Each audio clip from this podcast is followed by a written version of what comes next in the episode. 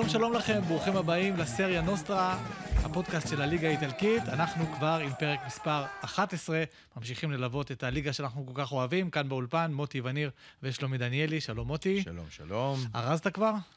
ארזתי, לאן אני טס? סעודיה. לא קיבלתי ויזה, אבל אני אצפה. סומך עליך, היית כבר בקטר, אז אתה בטח... עם ויזה. זהו. אז נדבר על זה עוד, הסופרקאפ של איטליה, ככה בסוף השבוע הזה, אבל עוד לפני כן, ככה אנחנו מתחילים את המחזור ה-20 בליגה האיטלקית. בואו נתחיל באיזה מבט ככה על הטבלה, נעזוב רגע את הצמרת, כי די הבנו מה קורה שם, אבל דווקא דברים מתחילים להתבשל בתחתית. כן, בהחלט. אני חושב שהתחתית לאט לאט נהיית ככה מאוד סבוכה ולא ברורה, זאת אומרת, הרבה מאוד קבוצות, אני מוציא כרגע מונזה במקום ה-11. כן. עם 25 נקודות. היא במצב טוב. היא, כן, נראית כרגע בסדר. כן. למרות שהיא קבוצה נאיבית, אבל היא קבוצה איכותית, ואני מאמין שבמשחקים שלה נגד התחתית היא תהיה טובה יותר. ואז אנחנו לוקחים מהמקום ה-12, מגנוע עד המקום האחרון וסלרניטנה, שמה מתחיל להיות כבר הרבה יותר צפוף, שמה מתחיל להיות הרבה יותר קרוב, אבל אני חושב שגם בתוך הקבוצות האלה, כן. יש קבוצות שכרגע הן בתחתית, אבל הן יותר איכותיות, ואתה רואה את התוצאות שלהן, ואתה רואה את המשחקים שלהן, ואני אתן לך סתם דוגמה בעיניי, אודינזה, שעשתה עכשיו 2-2 בחוץ בפירנצה נגד פיורנטינה, היא נראית אחרת, צ'ופי מאמן אותם, והם נראים טוב, והם קבוצה חזקה, כך שאתה יודע, זה עושה רושם שהיא קבוצה שתוכל לצאת מהתחתית. היא גם ניצחה את בולוניה, אם אתה זוכר, איזה 3-0. היא גם ניצחה את בולוניה 3-0 לפני שבועיים. לצ'ה, שראינו אותה מפסידה ללאציו, קבוצה מאוד מאוד קשה, גם נראית כזאת שאיכשהו תצליח לצאת משם. שאר הקבוצות הולכות למאבק, כולל פרוסינונה, שהחמנו לה מאוד על הרבה דברים יפים שהיא עשתה. כולל בגביה. קבוצה צעירה ונאיבית, שלא מביאה, לא מצליחה להוציא נקודות מחוץ לבית, כך שאני חושב שגם הם הולכים למצוא את עצמם במאבקים האלה. ואני בכלל מרגיש, מוטי, שסלרניטנה ואמפולי כבר לא איתנו.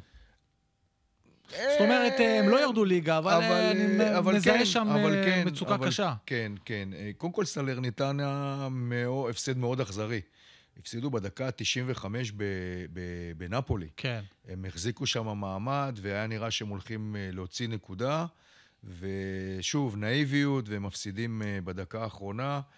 אמפולי וסלרניטנה, הם בחמישה מחזורים הקרובים לא עושות משהו בלתי צפוי, הולכות כנראה... אז יקרה מה שצפוי, הם פשוט ירדו ליגה. צפוי, למרות שאמפולי, לא יודע אם הייתה מסומנת כיורדת כל כך מהר. היית כבר כמה שנים שם כמעט יורדת, אז בסוף היא תרד. כן, עוד מעט אנחנו נגיע אליהם, כי שאנחנו נותנים פיצות. עכשיו, הנה עכשיו, אמרו לי שמוכנה הפיצה. הפיצה מוכנה. עכשיו הפיצה מוכנה, אתה יכול לחלק פיצה. אז אם הפיצה מוכנה, מה אנחנו קודם מתחילים עם מי יקבל או מי ינקה? לא, קודם ניתן את הפיצה. לקבל את הפיצה שלנו לשבוע הזה. הם 3 מהצמרת שהן מועמדות, אבל הם לא יקבלו את הפיצה. כבר אני מודיע לך. יפה. זה מילן שמצליחה לחבר ניצחון שלישי ברצף. נכון. פלוס ניצחון על רומא, 3-1. כן. אתה יודע, לא מובן מאליו. קרב שאמור להיות היה קרב צמרת, אבל... ניצחון מוחץ, לא סתם. ניצחון מוחץ. תוצאה בסוף 3-1, אבל ב-2-0 גם יכול להיות 3-4-0, ואז בא גול של רומא, שכאילו החזיר אותה למשחק, אבל לא באמת החזיר אותה. עוד נדבר על זה. לאציו, שמחברת ניצחון רביעי ברצף, משחק שהייתה צריכה לנצח נגד לצ'ה, זה הלך קשה, אבל היא ניצחה אותו. נכון.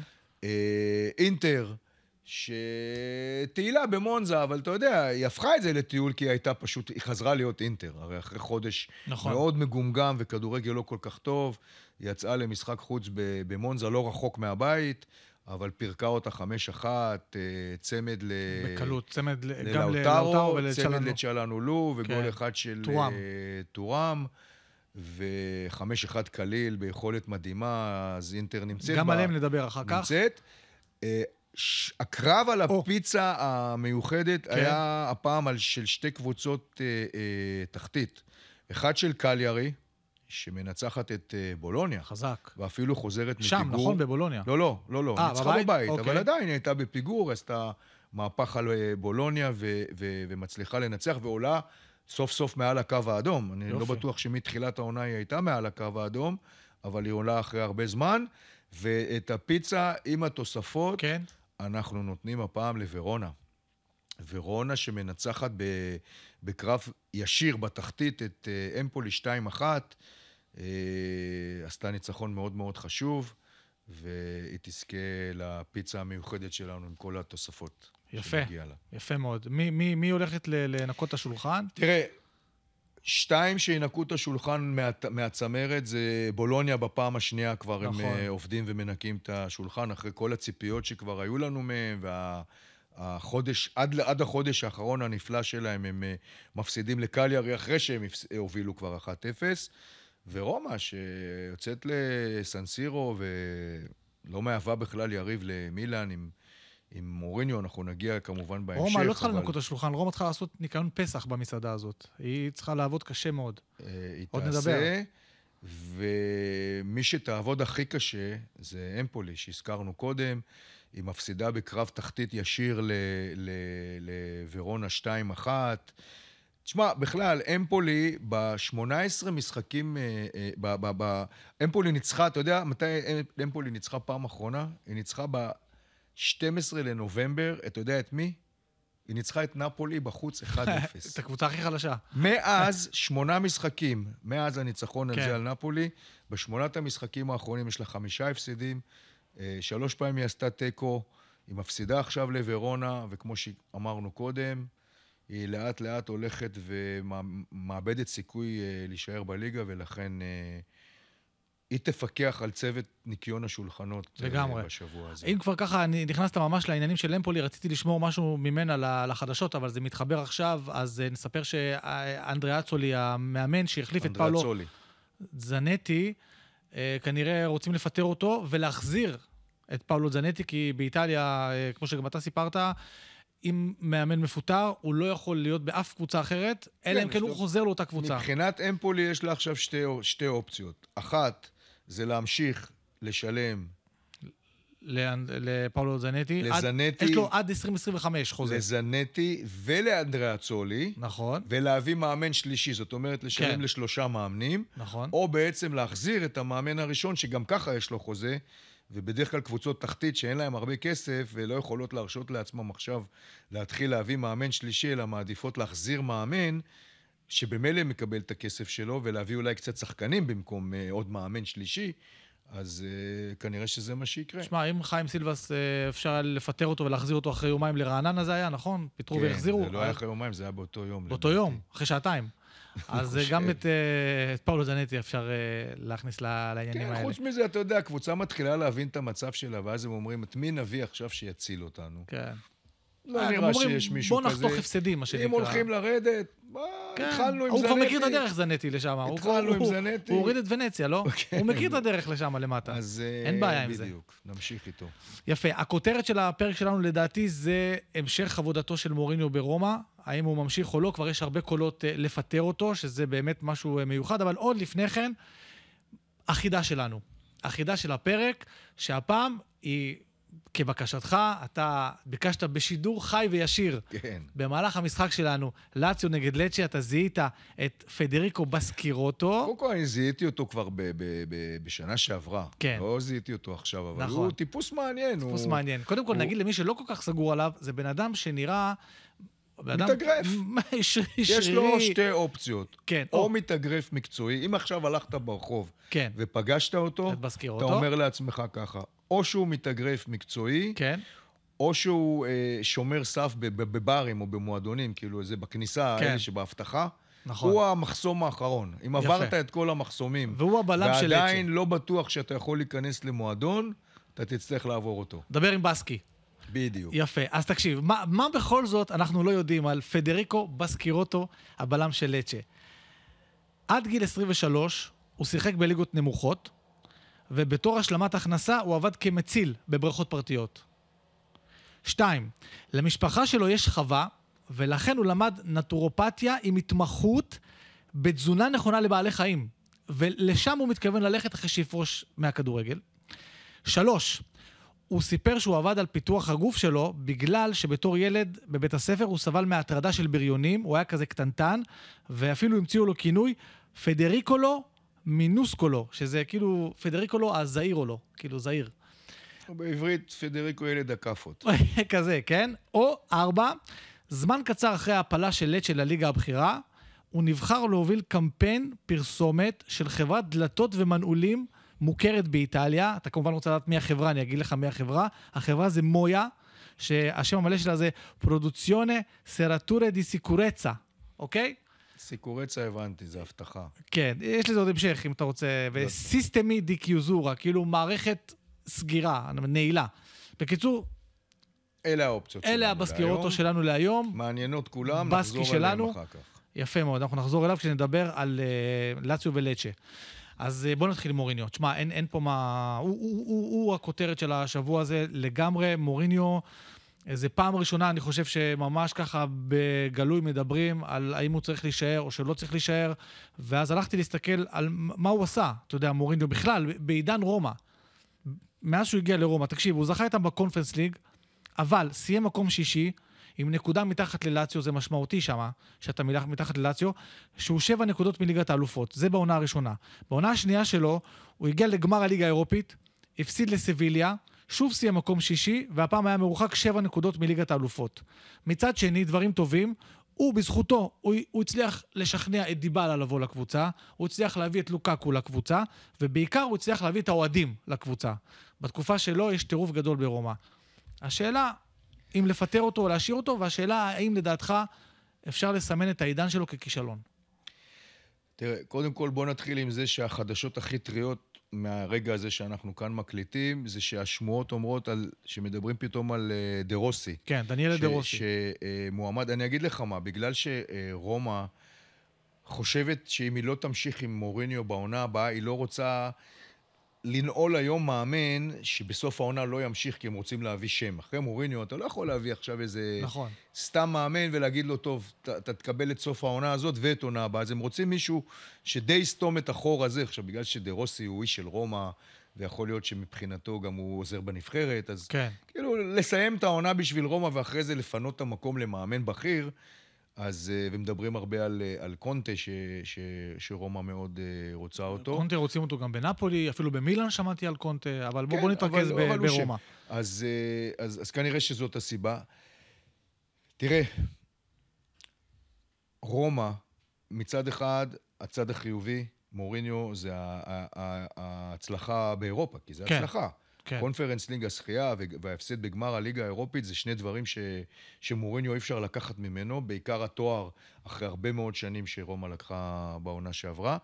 מצד שני, הציפיות ממוריניו, אוקיי, הם לא לאליפות באיטליה, אבל בטח שלהיות בטופ 4, אז אם בשנה הראשונה עוד היה לו תירוץ, זו עונה ראשונה, בשנייה ובזאת, רומא הייתה חייבת עם הסגל שיש לה, להיות בטופ 4, והיא כרגע לא נראה שהיא הולכת למקום הזה. ועוד דבר שנמאס להרבה מאוד אוהדים, זה כל תשמע, מוריניו נהיה יותר דומיננטי מהשחקנים שלו, מהמשחקים של רומא, מהקהל של רומא, הכל סובב סביב מוריניו, זאת אומרת, כן, זה קצת מתחיל להיות מאוס. בדיוק, כבר אין כמעט. הערס שהוא מוציא גם כלפי השופטים, הבנתי שגם את זה לא אוהבים בהנהלה של רומא, אמרו לו, אתה יותר מדי עם השופטים, נספיק כבר עם הדבר הזה. כל הזמן עניין השופטים. נזכיר שעכשיו נגד מילן הוא היה מורחק, הוא לא היה בסנסירו. כל הזמן עניין השופטים, ובעיקר, וקראתי כאילו הרבה מאוד, אני אוהב לקרוא דווקא את התגובות של האוהדים, כי האוהדים חיים את הקבוצה, כן.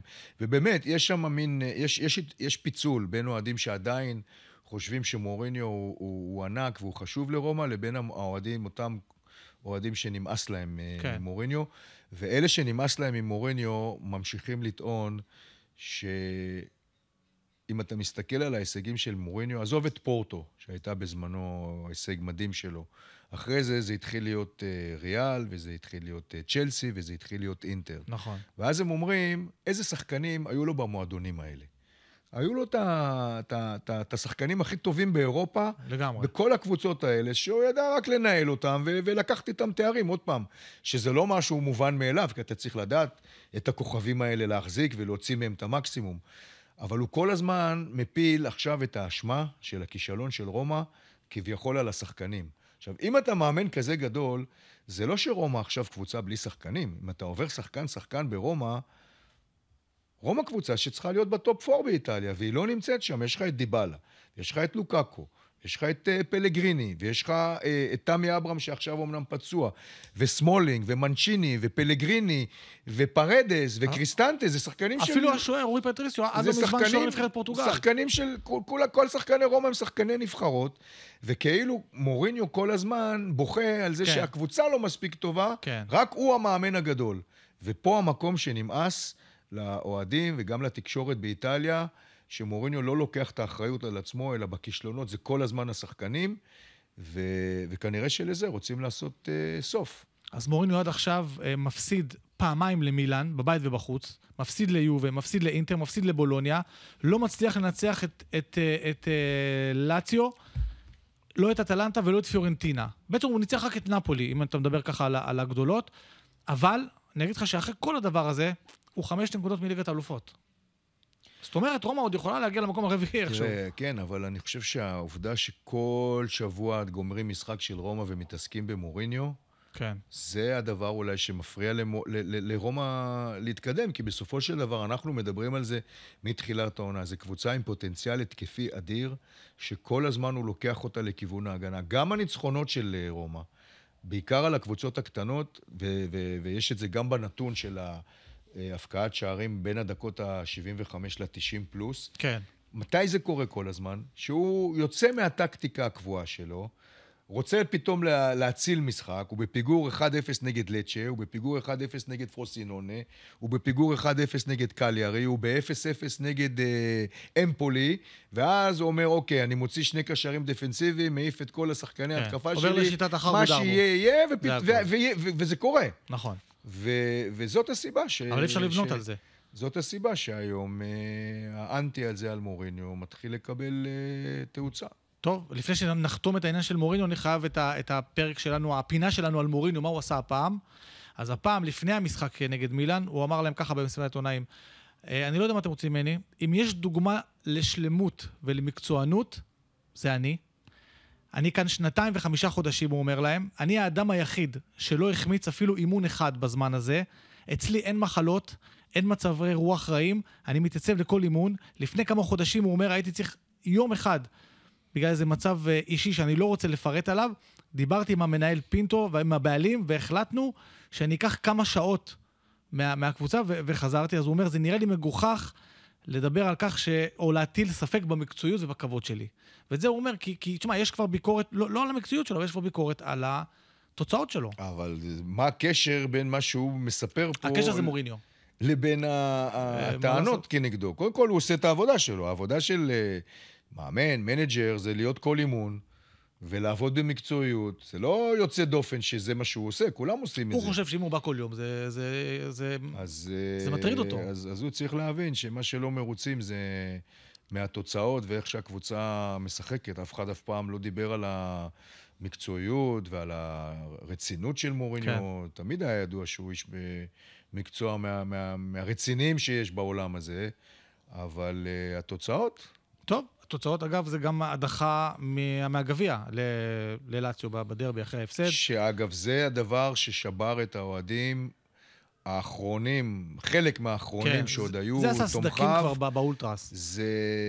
זה היה משהו שעליו כבר, כי זה לא היה ההפסד הראשון, הוא בדרבי הראשון שלו ניצח 3-0, בדרבי הראשון שלו כמאמן רומא הם ניצחו 3-0, ומאז זה רק הפסדים. או טקו אחד בדרך. טוב, תשמע, עם כל הכבוד למוריניו ולרומא וכל זה, הייתה שם מילן, והיא הייתה שם בגדול. תשמע, היא כבר מקום, מה זה היא כבר? היא הרבה זמן, מקום שלישי, אבל היא פותחת 9 נקודות פער מהמקום החמישי, שזה חשוב לה מאוד אם היא רוצה לסיים בטופ 4. 4 ניצחונות וטקו ב5 מחזורים אחרונים, זה אומר 13 נקודות מ-15 למילן. ובכלל, אתה יודע שסטפן אופיולי, מחזיק בסי אישי נגד מוריניו. הוא המאמן היחיד שפגש את מוריניו 4 פעמים ולא הפסיד לו. אין עוד אף מאמן אמרו את זה למוריניו? בטח זה רשום לו איפשהו למוריניו בעצמו. תמיד שאין אף מאמן שפגש את מוריניו 4 פעמים ולא הפסיד לו לפחות פעם אחת. פיולי הצליח לעשות את זה, אבל זה בשוליים בגדול. תשמע, מילן שפו, הוא עבר שם את משבר הפציעות. הוא מתחיל לעבור את משבר הפציעות. הם החזירו את גביה, שפתר להם קצת את הבעיה. כן, מספרד הוא הביא אותו מוויאריאל. כן, הוא היה בוויאריאל בהשאלה, ואז הוא זעק חזרה כדי לעזור בגלל כל פציעות ההגנה. גם קיאר כבר שיחק, זאת אומרת, אתמול, במשחק האחרון, כבר אפשר היה להחזיר את תאו הרננדס, לעמדה הטבעית שלו, למרות שהיה בעלה מצוין, אבל כן. הוא חזר להיות עוד פעם מגן שמאלי. וכבש. וכבש. הצליחו להחזיר את רפאל לאהו למסלול שלו, שזה היה מאוד מאוד משמעותי. נכון. קרו כמה דברים טובים במילן. אי אפשר לא לציין את העובדה שזלטן, בתפקיד הרשמי שלו, תורם לקבוצה, כולל... פרסמו שהוא הלך ועשה שיחת מוטיבציה. הייתה שיחת מוטיבציה שלו ושל אחד הבעלים. קרדינלי, זה הבוס הגדול. הם היו לפני המשחק בחדר ההלבשה, ואספו את השחקנים, וזלטן דיבר. אתה היית נותן לזלטן להיכנס לחדר ההלבשה שלך לדבר? בתור מאמן? ואם הייתי רוצה שהוא לא ייכנס... הוא היה דוחף אותך. מי היה עוצר אותו? לא, כלום, אף אחד. אבל, תשמע, אין ספק ש... זה נכס, אני לא אומר. זה נכס, ומילן... עברה את המשבר, מתחילה לבסס את עצמה, קודם כל במקום שהיא חייבת להיות בו, שזה במקום שמוביל לצ'מפיונס ליג. מאבק האליפות, שזה משהו שמילן גם חלמה עליו. אגב, פיולי אמר אחרי המשחק, לא אמרנו את המילה האחרונה, ככה הוא אמר. כן. אבל אולי זה כדי לשמור רמת מתח. העונה עוד ארוכה. ואם הכל יתחבר לה, והיא תמשיך לנצח משחקים, ומשחקים גדולים, אז באמת שיכולה לחלום על הכל. עכשיו אני רוצה שנתייחס לשני שחקנים שלדעתי קצת חשבתי שאני לפחות שמתי אותם בצד, אוליביה ג'ירו. תשמע, מפה לשם הבן אדם עם 10 שערים ו6 בישולים. זה תרומה אדירה שלו, ועלי הייתה תחושה שהוא כאילו די בצד כזה, די כינור שני. למילן יש 3 שחקנים שבסוף הם הכי משמעותיים מכולם. זה תאו הרננדס, לאהו וג'ירו. תאו הרננדס היה כל הזמן בסדר, הוא רק פשוט לא שיחק בעמדה שלו. לאהו וג'ירו לא היו בתקופת המשבר, בתקופה שמילן לא שיחקה טוב, הם לא היו שם. עכשיו, להגנתו של ג'ירו, שבסוף הוא חלוץ, וחלוץ צריך שהקבוצה תשחק טוב בשביל לתת גולים, נכון. וג'ירו שהקבוצה טובה, הוא עושה את מה שצריך. כן. שזה גם בישולים, זה גם שערים, זה גם הנוכחות שלו, ג'ירו שחקן מאוד מאוד משמעותי. והוא מאוד אהוב שם ביציעים בסנסירו. ועוד שחקן אחד שנשים עליו דגש לדעתי, יסין עדלי, שפתאום הוא בא לידי ביטוי, זאת אומרת, הוא גם קבע גול ראשון שלו, אחרי 21 הופעות במדים של מילאן, וזה כבר משחק שני ברציפות שהוא פתח, הוא פתח גם נגד אמפולי, והוא היה טוב. כן, קודם כל... ואולי כאילו צריך להשתמש בו יותר, כי הוא יודע לעשות משחק. עדלי, קודם כל, אני שמח שפיולי הבין שלשחק עם עדלי זה יותר טוב מאשר לשחק עם מוסה, כי מוסה בעיניי לא עושה את מה, לא תורם את מה שהוא היה אמור לתרום למילן, ועדלי כרגע בעצם מנצל את העובדה שבנאסר איננו, בנאסר עם הנבחרת שלו, והוא לוקח את ההזדמנות, ומבחינת מילן זה טוב, כי זה מראה לה שיש לה עומק בקישור, שיש לה מקום לרוטציה בעומס, שהיא תמשיך להיות בו בהמשך העונה הזאת. וכן, בסופו של דבר הוא שחקן מאוד מאוד יציב, שיתרום למילן. יאללה, נמשיך. נאפולי עכשיו. נאפולי שמנצחת את סלרניטנה. נאפולי מקום 7, ובסך הכל 4 נקודות מהמקום הרביעי. כך יצא. היא מנצחת פעם ראשונה אחרי 4 הפסדים, שזה 3 בליגה ו1 בגביע. היא לא כבשה שער ב4 המשחקים האלה. היא הפסידה בלי לכבוש שער. סוף סוף היא כובשת 2, אבל מה הכוכבית? תשמע, היא משחקת, היא אלופה. היא משחקת נגד סלרניטנה, הקבוצה הכי חלשה בליגה, והיא מנצחת אותה בדקה 95-6. בדרמה אדירה. נאפולי הייתה בעיניי דקה מזעזוע. דקה. אם לא הגול הזה, אתה אומר, של רחמני? לא נכנס, אם הגול ניצחון הזה של רחמני לא נכנס, לפי דעתי, מצארי היה מסיים את התפקיד שלו בנאפולי. זה לא היה... זהו, זה כבר היה באמת הקש האחרון שנאפולי יכלה עוד להשאיר את מצארי אצלה. דלאורנטיס, דיברנו על זה שלקח על עצמו את האחריות, אני בחרתי את המאמנים, אני שחררתי שחקנים ולא חיזקתי את הקבוצה מספיק, אבל אתה יודע, אתה יכול להגיד, אבל אם אין תוצאות, וזה הלך לקראת תוצאה איומה מבחינת נאפולי, היא ניצלה ממש באמת בדקה האחרונה, אני לא יודע עוד כמה זמן זה יחזיק מעמד, כי היא שוב לא נראתה טוב, שוב היו עצבים, שוב היו לחץ, אין לה עכשיו שני שחקנים מאוד משמעותיים, הנגיסה ואוסימן שלא נמצאים, ותסתכל, את מי ניצחה העונה נאפולי, הסתכלתי על זה, את סלרניטנה, את קליארי, את ורונה, את לצ'ה, את ססוולו ואת אודינזה. חוץ מהמשחק הראשון של וואלטר מצארי, שהוא ניצח את אטלנטה, את שאר הקבוצות, זה קבוצות שלא בליגה שלה, שהיא מנצחת. נכון, וכמו שהיא נראית, כשהיא תגיע שוב למשחקים הגדולים, יהיה לה מאוד קשה.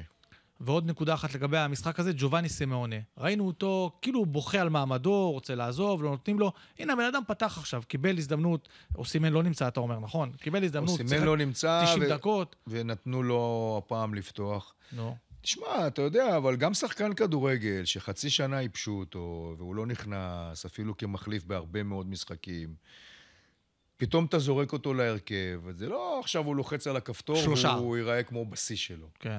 כך זמן להיכנס חזרה לעניינים, בטח בעוד משחק שהקבוצה לא הייתה מספיק טובה. אני לא בטוח שהעובדה שהוא שיחק הפעם בהרכב הורידה מהפרק את העניין של המעבר שלו. החלון הוא לא פתוח. אנחנו לא מתעסקים בחלון, כי אנחנו מחכים שהוא יסיים, נכון. ואז נסכם אותו, אבל במסגרת הרכשים וכן השמועות שקורות בחלון הזה, עדיין השמועה שאולי הוא יגיע לאינטר, כחיזוק במקום אלכסי סנצ'ס, שמראים לו את הדרך החוצה ולא כל כך רוצים אותו שם, אז עדיין האופציה הזאת שהוא יבוא כשחקן רוטציה באינטר קיימת, אבל נחכה ונראה. טוב, זה נראה, כמו שאמרת, שהסתיים חלון העברות, נראה בדיוק מי הלך ולאן. אז נאפולי בינתיים משאירה בתפקיד את וואלטר מצארי, ואנחנו יכולים להמשיך לעוד שתי קבוצות שרציתי שתגיד עליהן משהו, שאלה בולוניה ופיורנטינה. פתאום אני מתחיל להרגיש שאולי ניפחנו את הבלון יותר מדי עם הקבוצות האלה. תשמע, אני חושב אני קראתי לבולוניה האטלנטה החדשה, לוקח רוורס קצת עכשיו. תראה, אם בולוניה תסיים בין השבע הראשונות, והיא יכולה לסיים בין השבע הראשונות, אז היא עושה עונה מצוינת. כן. היא פשוט עכשיו באמת נקלעה לתקופה קצת פחות טובה. צריך לזכור שעוד פעם, זה לא סגל שיש לאינטר, או ליובה, או למילן, או אפילו לא לרומא. ותיאגו מוטה מוציא ממנו באמת את המקסימום, הם עוברים איזשהו משבר, אבל בסוף הם כן קבוצה טובה, והתוצאות שהם עשו כן הוכיחו שהם קבוצה טובה. אני חושב שהם חוזרים לממדים האמיתיים שלהם, שזה המלחמה על המקום השישי-שביעי. פיורנטינה...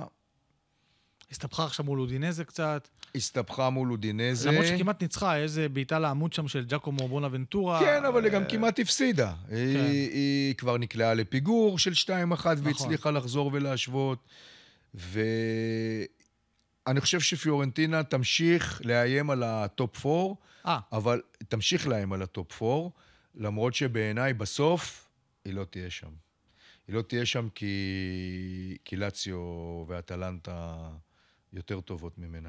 זהו, אז אתה מדבר על אטלנטה, שאנחנו מקליטים את הפרק, אטלנטה עוד לא שיחקה, יש לה משחק בהמשך, וגם יובנטוס, שאנחנו מקליטים, עדיין לא שיחקה את המשחק שלה מול ססוולו. כן, קודם כל אטלנטה יפה את מילן בגביע בחוץ, למרות עוד שערוריונת של שיפוט שם, בסיום המשחק, שמילן הגיע לפנדל שהיא לא קיבלה, אבל אטלנטה אנחנו תמיד חוזרים כמעט לאותו מקום, וזה גספריני.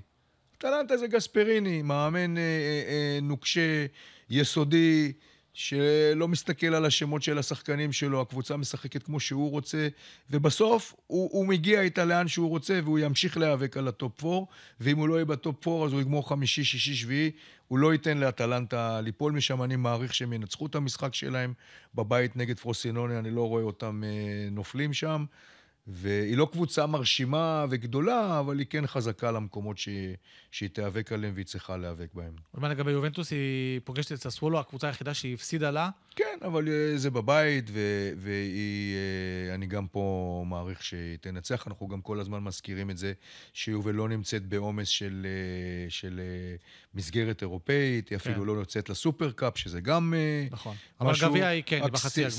סיפור מצחיק על יובה, כי היא לא שיחקה, אז אין לנו הרבה מה לדבר עליה, אבל שהבדיחה אחרי המשחק הגביע, יובה ניצחה 5-1 או 6-1? 6-1 את סלרניטנה, ו-4-0 את פרוסינונה. היא ניצחה בגביע 10-1. נכון. ואמרו שמשטרת טורינו עצרה, יום אחרי המשחק גביע, היא עצרה מתחזה לאלגרי.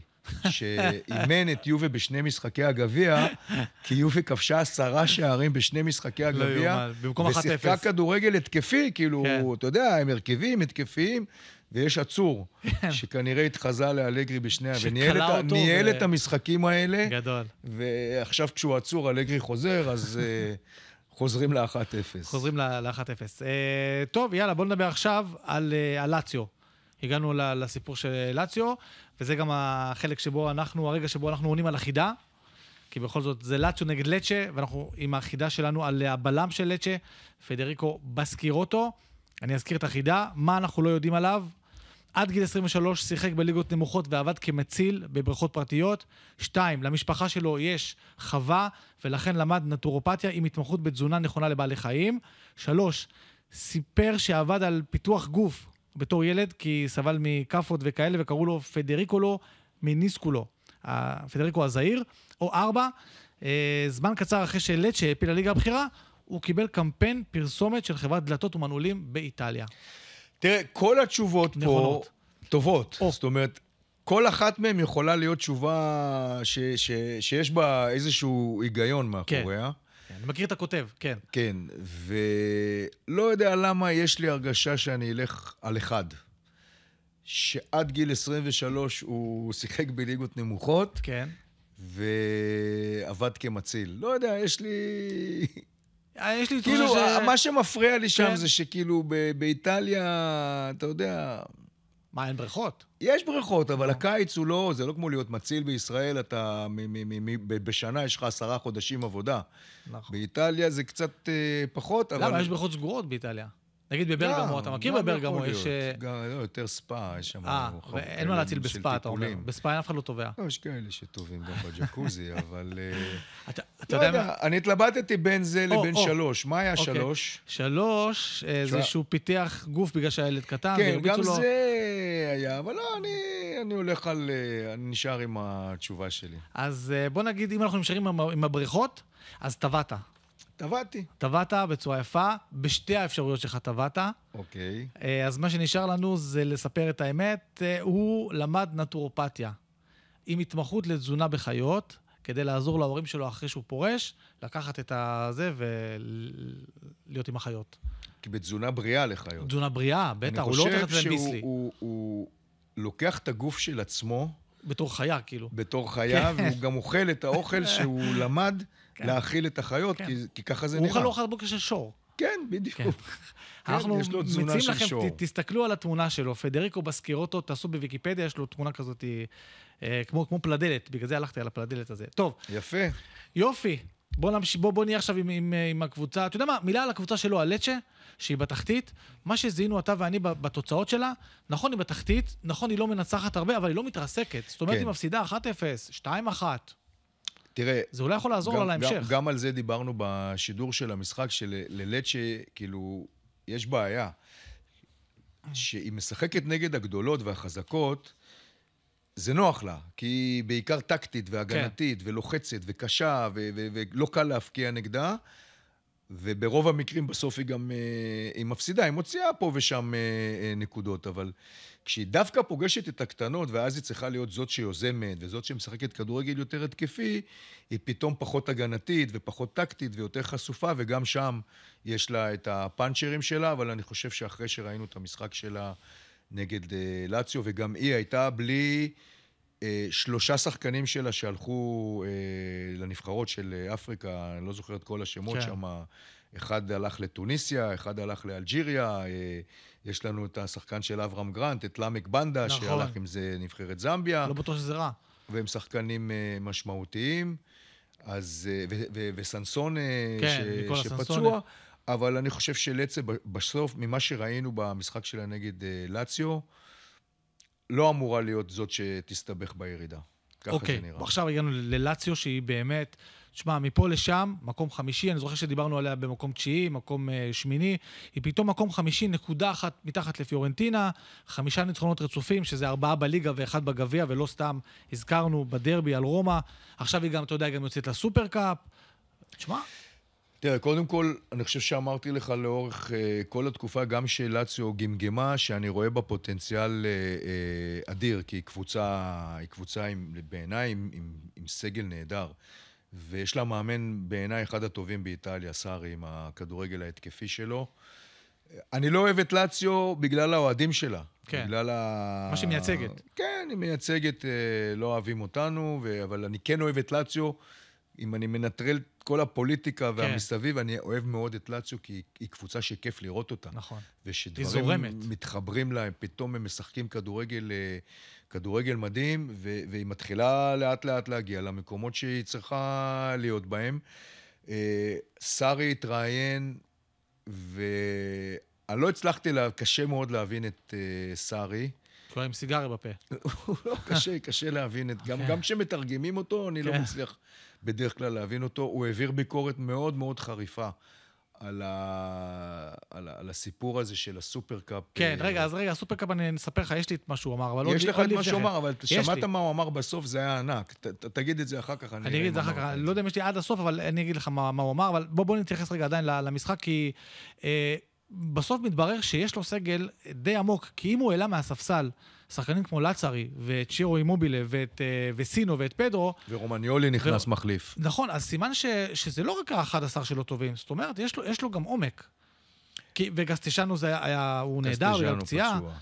כן, בהחלט, יש ללאציו, יש קבוצה שאמורה להתמודד על הצ'מפיונס ליג, על המקום בין 4 הראשונות, היא גם קבוצת צ'מפיונס ליג. כן, יש לה את בארל מינכן באופק.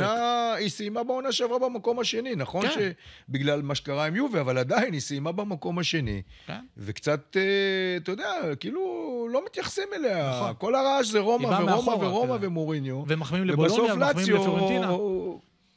נכון, נכון, ואת יודע שהיא חוזרת מהסופרקאפ, יש לה את נאפולי ואת אטלנטה בליגה, ישר היא חוזרת לסיפור הזה, וכאמור, ביירן מינכן, שכבר באמת זה נראה באופק, כי בפברואר ליגת האלופות חוזרת אלינו, אז גם שם עוד יכולים לקרות דברים, אז זה הסיפור של לאציו, ועכשיו הגענו לסופרקאפ האיטלקי. רגע, ומה שאמר סארי. כן, זהו, מה שאמר עכשיו סארי. סארי אמר, הסופרקאפ במתכונתו הנוכחית הוא הכל חוץ מספורט, לאציו, הוא אמר, תנסה לקחת אותו ולברוח, לקחת את הכסף ולברוח.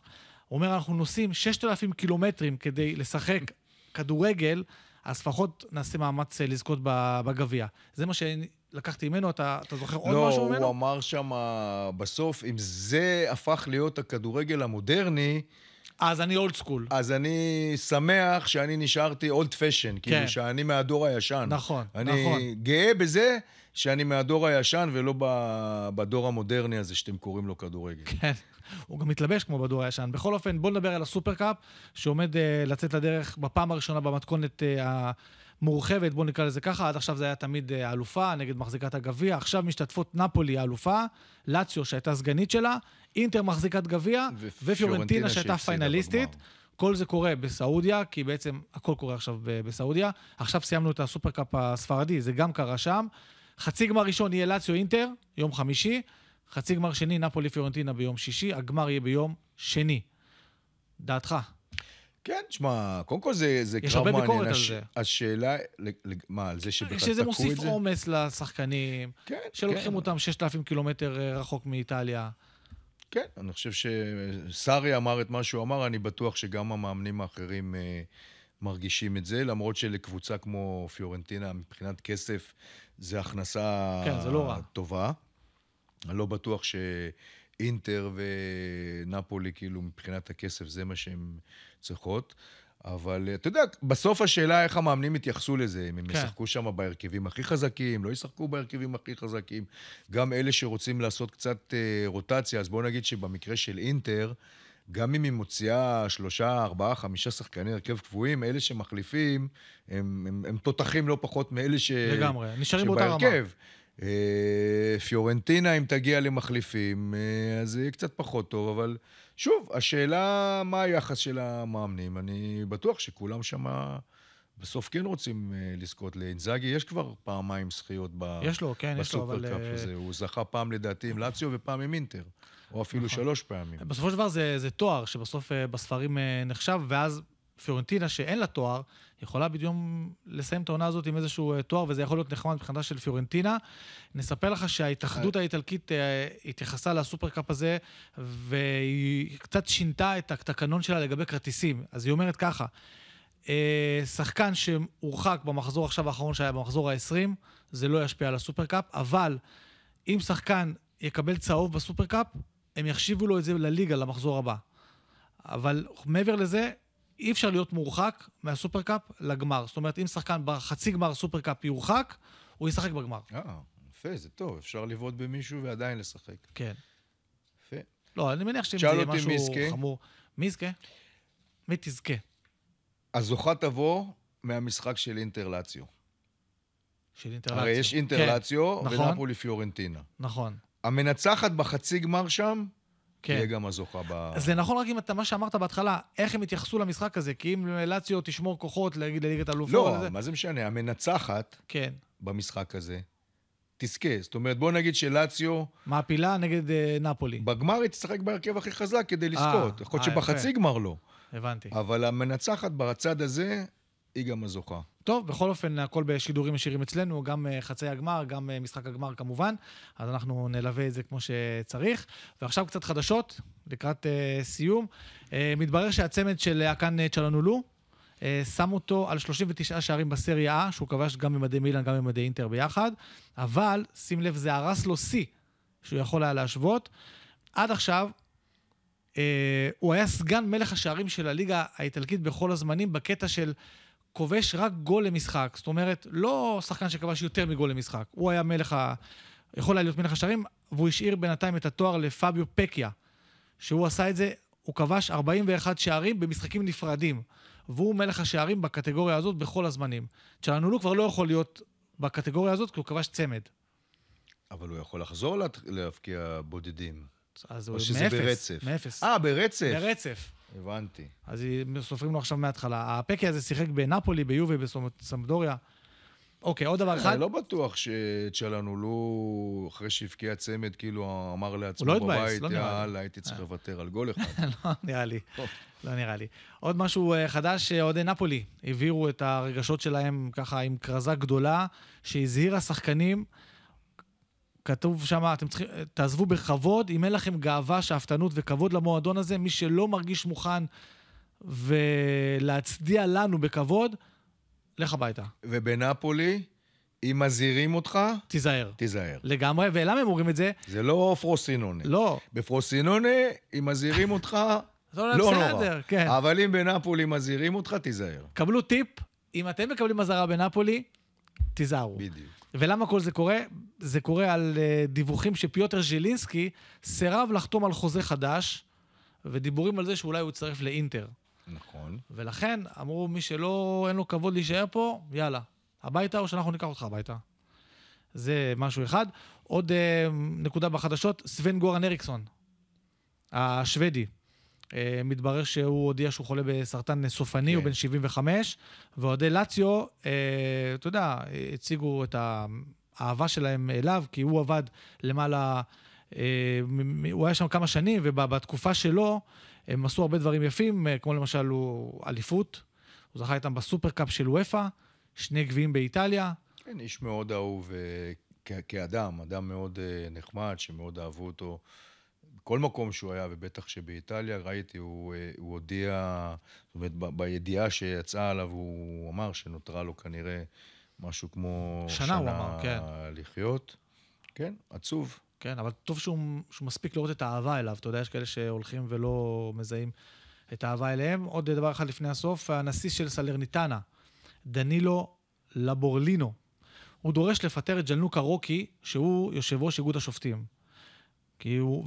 ולהחליף את כל השופטים בסריה A. הוא אומר, אני רוצה שופטים חדשים, אני רוצה יושב ראש חדש, רוצה שופטים חדשים, הם זוהמים שם על העבירה שעשה גאטי בהפסד שלהם ליובנטוס, וגם על איזה החלטות שיפוט שלהם במשחק נגד נאפולי, הוא אומר, אין לי מילים לתאר את השיפוט השעורייתי, וזה מייאש את המועדון שלנו. הוא אומר, וגם פיפו אינזאגי, שהוא המאמן של סלרניטנה, אמר שאתם צריכים לתת לנו קצת יותר כבוד, למרות שאנחנו מקום אחרון. תראה, כשסיכמנו בשבוע שעבר את הסיבוב הראשון שהסתיים, שאלת אותי בסוף... עם איזו תופעה. תופעה, ואמרתי לך שבעיניי עניין השיפוט באיטליה בסיבוב הראשון היה מאוד מאוד בעייתי, הרבה מאוד החלטות שיפוט לא טובות, הרבה מאוד התערבויות של עבר שגם היו לא טובות, חלקן לא תקנו, חלקן לא אמרו לשופט על דברים מסוימים שכן היה צריך להעיר עליהם. היה איזשהו סיכום שיש לי אותו על כל הטעויות, כי ההתאחדות האיטלקית פרסמה בשבוע שעבר, את כל טעויות עבר שהיו בסיבוב הראשון, לא הבאתי את זה, ואני לא רציתי להיכנס לזה לפרטים. לא, מי שרוצה יכול להתקשר אליך, כמובן, ואתה תיתן לו את הרשימה המלאה. כן, אבל יש הרבה תלונות של לא מעט מועדונים על השיפוט, בתקווה שבסיבוב השני שיצא לדרך, עם עוד כמה טעויות כבר בפתיחה שלו. אתה אומר את זה ואתה לא מאמין לזה, זאת אומרת, יהיו טעויות. תשמע, אין מה לעשות. העולם הכדורגל באיטליה, באנגליה, בישראל, בכל מקום, בעיות השיפוט קיימות, תלונות על שופטים קיימות, קשה לאוהדים, קשה למאמנים, קשה לשחקנים להתמודד עם זה, זה מתסכל, זה יכול להרוס לך שבוע שלם שהתכוננת למשהו, אבל... איך אומרים, זה חלק מהמשחק. בדיוק. אבל זה גם חלק מהדיבור, זאת אומרת, אוהדים אוהבים לדבר גם על השופט. כן. החלוץ לא היה טוב, אז זה לא היה טוב, גם השופט לא היה טוב, אין מה לעשות, זה חלק מהדיבור. נצטרך להמשיך לחיות עם זה.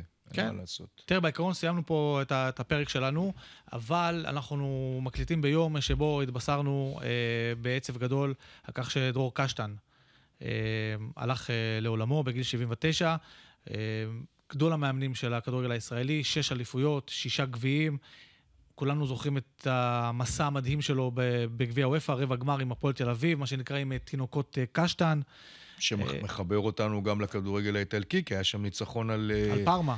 לא, על מילן, על מילן, סליחה, נכון. שם הניצחון על מילן, וכן, קיבלנו כמובן את הבשורה בעצב רב, אחד מאנשי הכדורגל הבולטים והבכירים שהיו פה, אמרת, גדול מאמני ישראל. מזכיר שגם הייתה לו קדנציה... בעיניי אחד מגדולי המאמנים. אחד מגדולי המאמנים, גם דוביד שווייצר, זיכרונו לברכה, היה אחד מהגדולים, אבל אין ספק שגם דרור, שעשה הישגים מדהימים בקבוצות שהוא אימן, היה מאמן נבחרת ישראל, הרבה דורות של שחקנים שגדלו והתחנכו אצל דרור קשטן, וכשאנחנו אומרים התחנכו, אז המילה התחנכו במקרה של דרור קשטן היא באמת, יש לה משמעות, כי הוא היה מחנך מאוד מאוד גדול, ואצלו סדר ומשמעת היו הרבה פעמים, הרבה לפני השחקן אם הוא טוב או לא. אם אתה רוצה סיפור אחד קטן שמראה מי היה דרור קשטן בתקופת הפועל הגדולה, היה חלוץ, קראו לו אוסטרץ', אתה זוכר אותו? כן, אוסטרץ'? כן, כן. הוא היה חלוץ תותח, שהיה בתקופת C, ויום אחד הוא הופיע לו לאימון בשיער בלונדיני. הגיע לו בלונדיני, הוא צבע את השיער, הוא עשה משהו, ודרור הסתכל עליו, ואמר לו שהוא לא אוהב את הדבר החדש הזה, והוא התחכם איתו, אמר לו משהו, הוא ציפה דרור כמובן שהוא יגיע לאימון הבא, אם יחזור לצבע המקורי, הוא נשאר בשלו, ואז הגיע המשחק, אחד החשובים שהיו להפועל באותו שבוע, הוא לא הזמין אותו בסגל בכלל. טוב. וזה לא עניין אותו, שהוא החלוץ הכי חשוב שלו, והוא מלך השערים שלו, הוא השאיר אותו ביציע, והפועל כמובן ניצחה גם בלעדיו, והוא רץ מהר לספר, לחזור לתספורת שדרור אוהב. כן, לגמרי, יש הרבה שחקני כדורגל שאפילו, הייתי אומר, גם חייבים את הקריירה שלהם לדרור קשטן, שגילה אותם, פיתח אותם, לקח אותם להרבה מעבר ליכולת האישית שלהם. או אפילו הפך אותם מכאלה שאולי בגלל ההתנהלות שלהם והחוסר מקצוענות שלהם לא היו מגיעים לשום מקום, אבל המחויבות שדרור והדרישות שהוא דרש מהם בסוף, הם התיישרו למה שהוא רצה, וזה הפך אותם לשחקנים. כן, אז דרור קשטן, כאמור, זכרונו לברכה, אנחנו נזכור אותו כמובן, אנחנו מוכירים את התרומה הגדולה שלו לכדורגל הישראלי. יש לנו גם את הקשר החברי אל תומר, הבן, שהוא חבר קרוב של כולנו, למשפחה כמובן. וטוב, תם עידן מבחינת ההיסטוריה של המאמנים בכדורגל הישראלי עם לכתו של דרור קשטן. זהו, עד כאן הפרק שלנו. אנחנו שמחים שהייתם כאן איתנו, תמשיכו לעקוב אחרינו ביוטיוב ובספוטיפיי, בכל המקומות האלה שאפשר גם לראות וגם לשמוע. אנחנו נהיה כאן מיד אחרי הסופרקאפ, שאתה אומר, המנצחת בין לאציו לאינטר, זאת הזוכה. תרשמו את זה. הקלטת? כן, מוקלט, אני מקווה. תודה. יאללה, להתראות.